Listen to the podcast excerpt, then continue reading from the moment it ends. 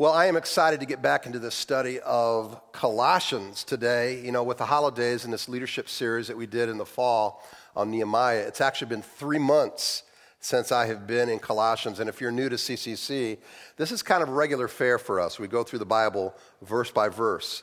Uh, this book has made a strong case for the preeminence of Christ, and that means that you know, he's above all, he's authoritative, he's sovereign over the affairs of, of humankind, and how that affects us as a church and as a people. Now, remember, Paul was dealing with a specific false teaching that took away from the person and work of Christ. And we find ourselves at the end of chapter 3 where it proposes some uh, specific and practical applications around the family. We could ask this question How does being raised and hidden in Christ impact us as parents, in our marriage, as children growing up in the family, or as an employee or employer? Now, I would suggest that our faith is not some compartmentalized spiritual experience that is disconnected from real life. It's not that at all. Uh, six months before he was assassinated, Martin Luther King spoke to some junior high students at a school in Philadelphia. He said this If it falls your lot to be a street sweeper, sweep streets like Michelangelo painted pictures. Sweep streets like Beethoven composed music. Sweep streets like Shakespeare wrote poetry. Sweep streets so well that all the hosts of heaven and earth will have to pause and say, Here lived a great street sweeper who swept his job well. I love that. That is the spirit of the person who does all to the glory and honor of Jesus Christ. And that's the spirit of this passage that we're going to look at here in Colossians chapter 3, starting with verse 18. Let's all stand. Wives, submit to your husbands. You know we're going to have some fun today, as is fitting in the Lord. Husbands, love your wives and do not be harsh with them. Children, obey your parents in everything, for this pleases the Lord. Fathers, do not provoke your children lest they become discouraged. Bondservants, obey in everything those who are your earthly masters, not by way of eye service as people pleasers, but with sincerity of heart, fearing the Lord. Whatever you do, work heartily as for the Lord and not for men, knowing that from the Lord you will receive the inheritance as your reward. You are serving the Lord Christ. For the wrongdoer will be paid back for the wrong he has done, and there is no partiality. Masters, treat your bondservants justly and fairly, knowing that you also have a master in heaven. And so, Father, we again acknowledge that we are at a holy moment, a holy transaction where your word is spoken and our hearts are to receive and to obey and to inculcate these things into our lives. Lord, Make us doers of your word, not merely hearers. Transform, change attitudes, change lives that Christ could truly be Lord of every area. For it's in his name that we pray. And all God's people said, Amen. You may be seated. When the first Apple store opened in 2001, there was no iPod, no iPhone and 90% of people in the US were using dial up internet. Remember that awful noise? All right. For every 100 people who visited the store, one would buy something.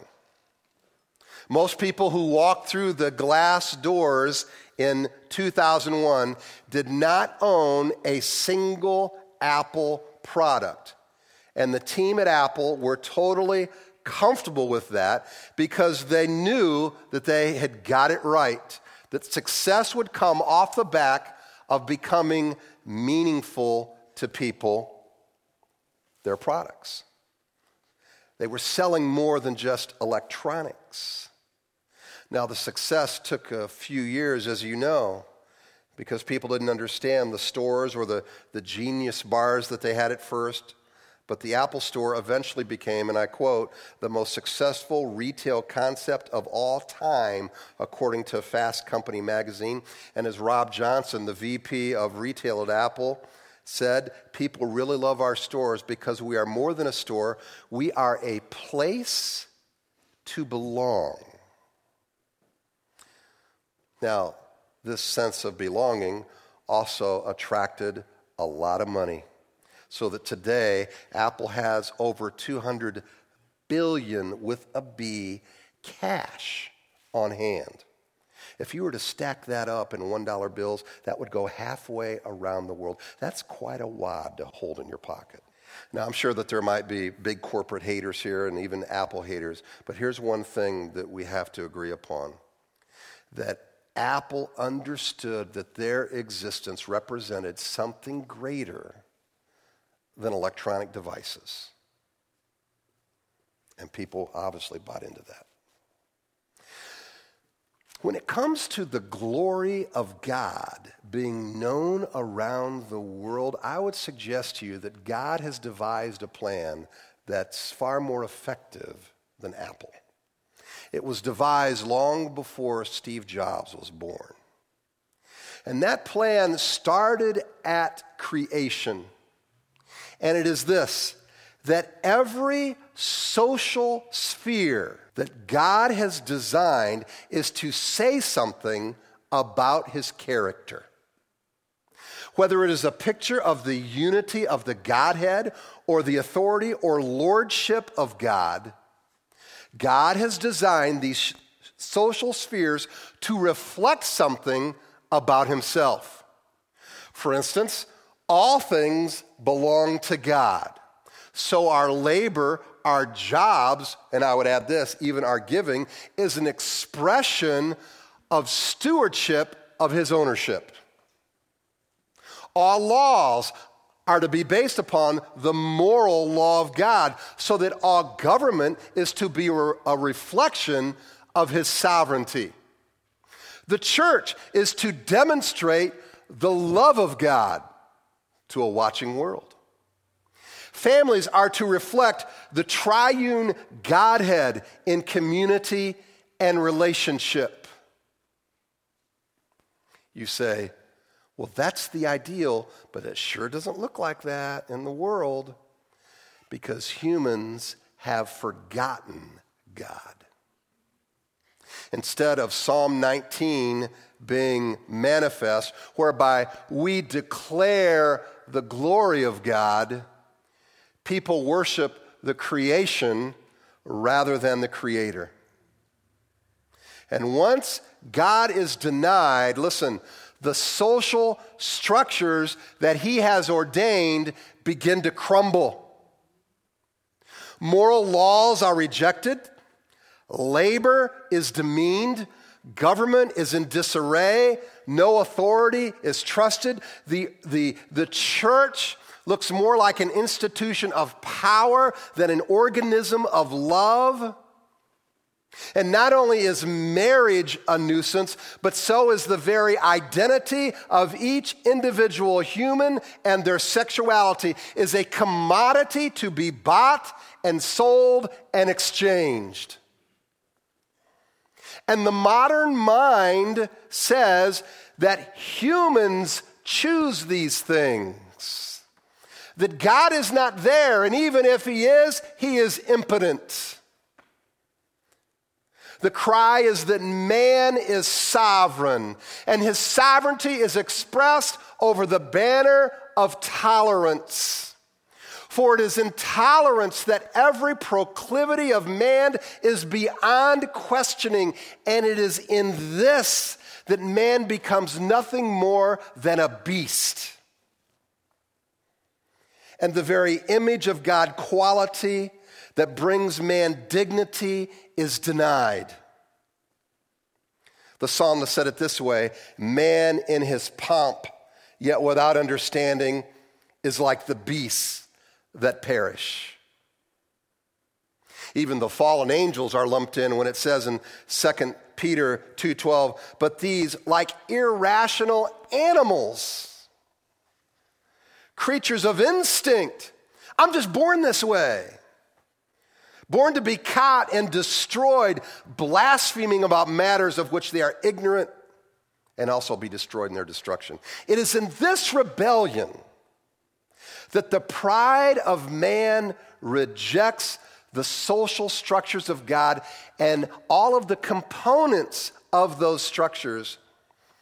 And we see a more detailed description of this in 2 Timothy 3, where it says this But understand this, that in the last days there will come times of difficulty, for people will be lovers of self, lovers of money, proud, arrogant, abusive, disobedient to parents, ungrateful, unholy, heartless unappeasable, slanderous, without self control, brutal, not loving good, treacherous, reckless, swollen with conceit, lovers of pleasure rather than lovers of God, having the appearance of godliness but denying its power. Avoid such people, for among them are those who creep into households and capture weak women, burdened with sins and led astray by various passions, always learning and never able to arrive at the knowledge of the truth. Now, I ask you this how do you suppose that a culture that is described like that is going to take to loving and honoring and submitting to one another in all of these social structures.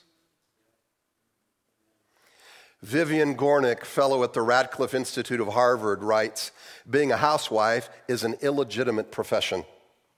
The choice to serve and be protected and plan toward being a family maker is a choice that shouldn't exist, and the heart of radical feminism is to change that. Betty Friedan in 1963 told women, Leave home and go to work. 20 years later, Friedan wrote another book called The Second Stage, and in it she says, Feminism has failed, and I urge you working women to leave work and go home.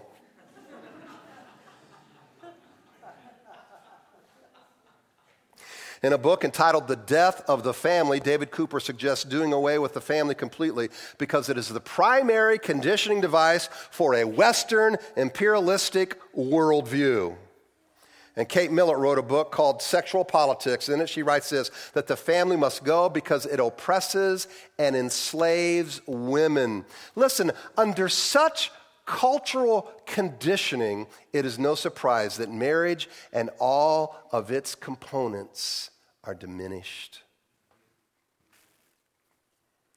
So when Paul calls a wife to submit in Colossians 3:18, there's a lot of things I want us to recognize. First is the cultural milieu that we find this, but it's also this that we need to understand.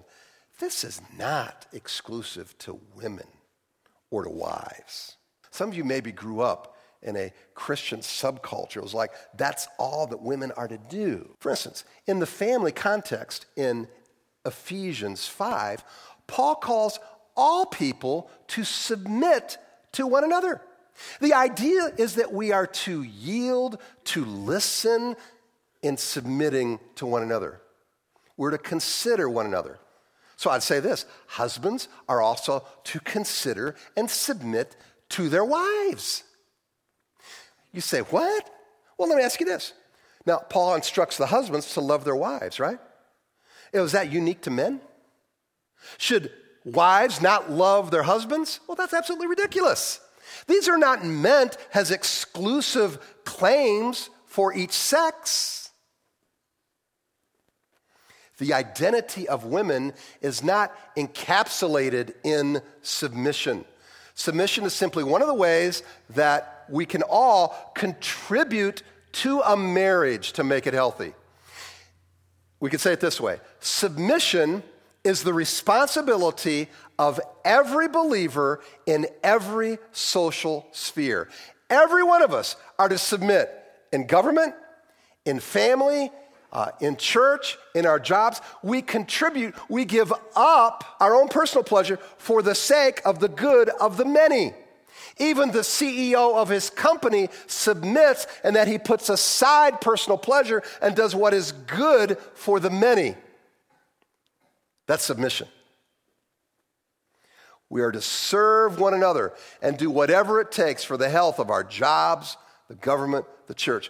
In fact, the same Greek word that's used here in Colossians is used in 11 other relationships, including people submitting to government, uh, everyone submitting to God and believers submitting to one another in the church. And so we define submission as the joyful service to others. And we do this out of reverence towards Christ because we understand Christ is an authority over us. Our hearts have been, have been trained to respond to his authority, and so we respond to others in submitting to them. And we'll get into uh, next week how we are to train the will of our children and their spirit to respond immediately to their parents in authority, to train them to listen to God. Again, because we recognize Christ is sovereign over all authority. And we have to learn to live in humble submission to Him. Submission is not a statement that one person is more valuable than another. It's not about one person having to say and lording it over another. It's not about one person keeping their mouth shut while another gets their way. It's not about one person not having the ability to express their opinion. So, what does it mean? Well, specifically for wives, when they, in this uh, instance, submit to their husbands, you respect him. You believe in him. You trust him. You listen to him. You yield to him when necessary. And husbands, how are you to submit to your wife? You do it by loving her. You love her and, and submit to her by giving yourself up and attending to her needs above your own and her desires. You are to love as Christ loved the church, as he gave himself up for the church. And our passage says, You are to submit here to one another as is fitting in the Lord. In other words, Christ modeled this as a child, perfectly submitting to his parents, and also in everything submitting to the Father. And we could say this that Christ is the fuel for our submission. That in my relationship with Him, as I learn more about God, I learn to rely upon the indwelling Christ to be of benefit to all these other social spheres that I'm a part of. So, how's that work in marriage? Well, look at it this way. And I know that there's a rub, and, and, and I, I think most of it has been because we create this caricature of, of submission. And I, and I think the church has been guilty of that in some cases, and certainly the world has. But, women, let me, let me just reason with you this way. What if you were married to a man who was genuinely crazy about you? You had no doubt that your happiness was his priority. He listens when you talk, he honors you in public, he values you above any other earthly possession. He's not afraid to make a decision, a, decision, but he listens to you values your opinion. He leads, he's responsible, but he listens. He's not argumentative. You have no doubt that he would give up himself for you. Now, would a woman have trouble responding to a man like that? of course not. There's no fear, there's safety, there's no reason to resist. And I might add this conversely, Anyone who has your best interest in mind is, in fact, submitting to you. The man is submitting to the woman because he's chosen to use his resources for your benefit. Basically saying, okay, you first. What would you like? That is a man who loves his wife. Just like in any other social structure, though, when others are not holding up their end of the bargain, it's difficult, is it not? Not only difficult for wives, but it's difficult in any other social structure when people are not fair. And so Paul adds this reminder for the men Husbands, love your wives and do not be harsh with them. Please, no elbows, all right? Now, listen, we have to take note how revolutionary these words were over 2,000 years ago because women were treated like property with basically no respect. Cato, a Roman writer, said this If you are to catch your wife in an act of infidelity, kill her without a trial. But if she catches you, she would not venture to touch you with her finger. She has no right. She has no right. Wow. Now, even though today we could say that much has been done to address women's rights and opportunities have increased for women, there's still a strong patriarchal bias. There's still uh, a viewpoint in many marriages of seeing women as nothing more than instruments of physical pleasure. But listen, agape love, which is the kind of love that Paul is, is, is talking about here, it's not encapsulated in just physical pleasure. It's much more than that. It's the man who sacrifices. Love here in Colossians is the kind where the man willingly gives himself up, puts his wife's pleasures before his own. Lewis B. Smedes said this Love is fair when it builds up both the lover and the beloved, when it increases both and diminishes neither, when it brings them close and lets them be separate, when it nourishes both and leaves neither wanting. Love me well, but love me fair, or I would rather that you love me not at all. Paul adds this note do not be harsh with them. The word literally means to make bitter.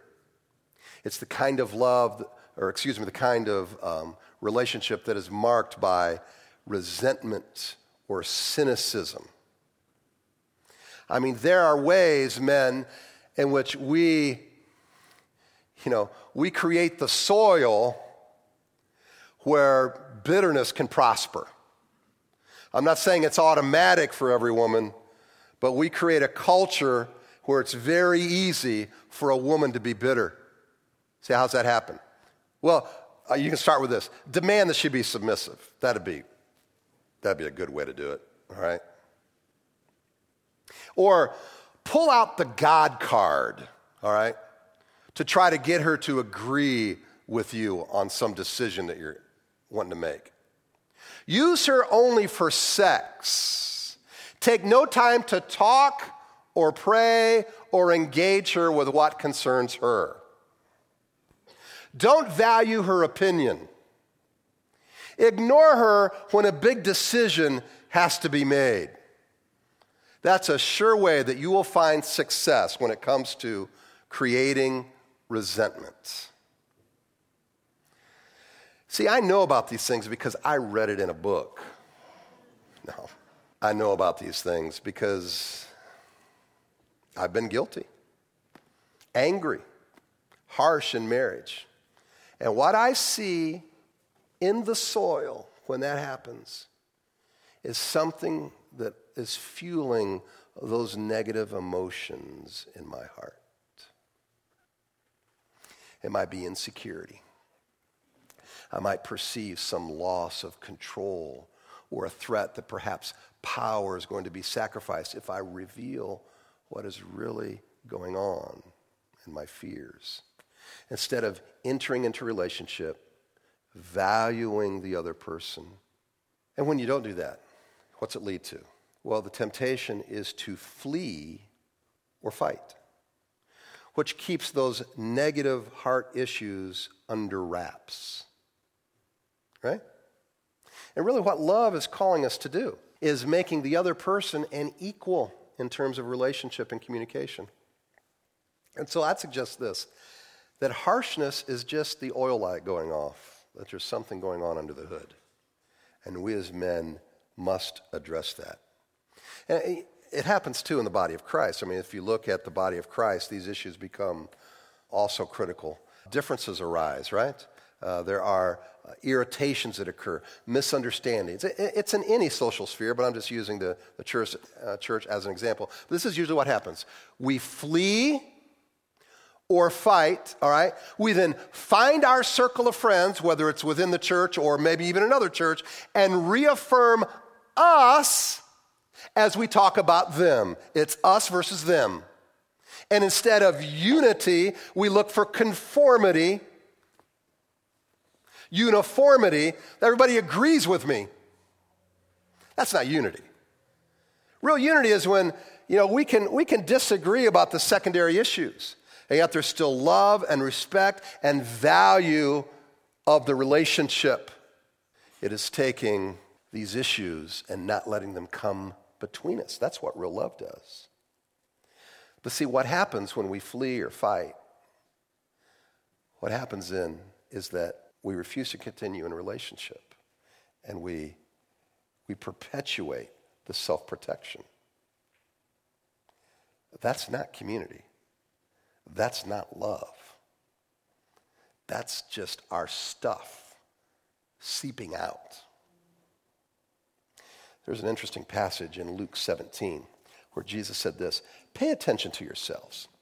If your brother sins, rebuke him, and if he repents, forgive him. And if he sins against you seven times in the day and turns to you seven times saying, I repent, you must forgive him. Notice this pay attention to yourselves, and then he talks about dealing with a situation, forgiving somebody. These are the hardest components in any relationship. But he says, pay attention to yourself and do these things. Could it be that when we refuse, listen, when we refuse to work through the differences, our offenses, that stuff that usually separates us, when we don't value or continue to invest in others, you know what that is? We fail to pay attention to ourselves. In other words, we perpetuate our unhealthiness when we flee or fight. We perpetuate our unhealthiness. Our relationships reveal far more about ourselves than it does about the other person. Now, I say this to all husbands who have control issues, uh, who are constantly barking at the kids, barking at his wife, constantly critical of the members of his family. In Christ, you have to address those things. And if you don't, your bullcrap just continues. And that poisons everything. And you're the one responsible.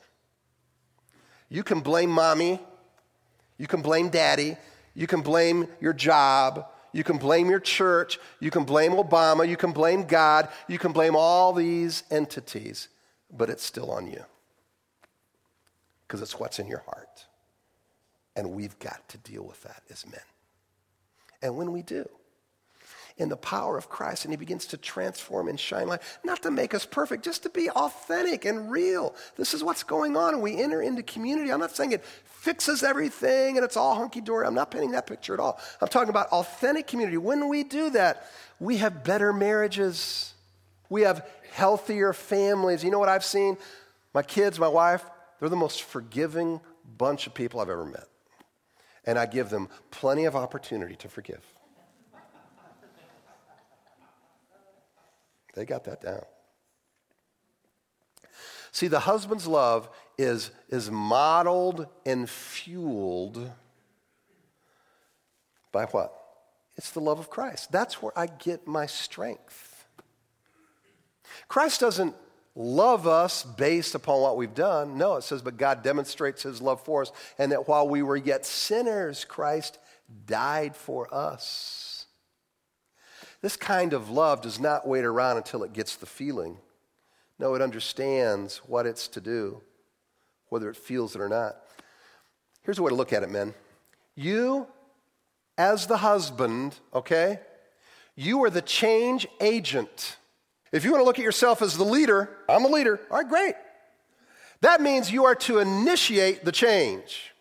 Just like if you were to manage in a company, something had to be done, something had to be confronted, you would initiate the change, all right? So you are the change agent to change the cycle of the silent treatments. You change the angry tirades. You change your put downs.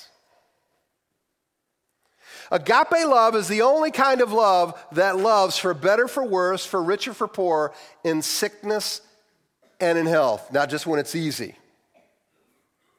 And listen, it's that kind of marriage that is going to give glory to God of the transformation of the gospel in your life, where you reflect the unity in the Godhead and the unity then in your marriage. Not that it's perfect, but you are in loving communication, community with those in your family, understanding the grace of God, being the impetus for that grace to be expressed to all members.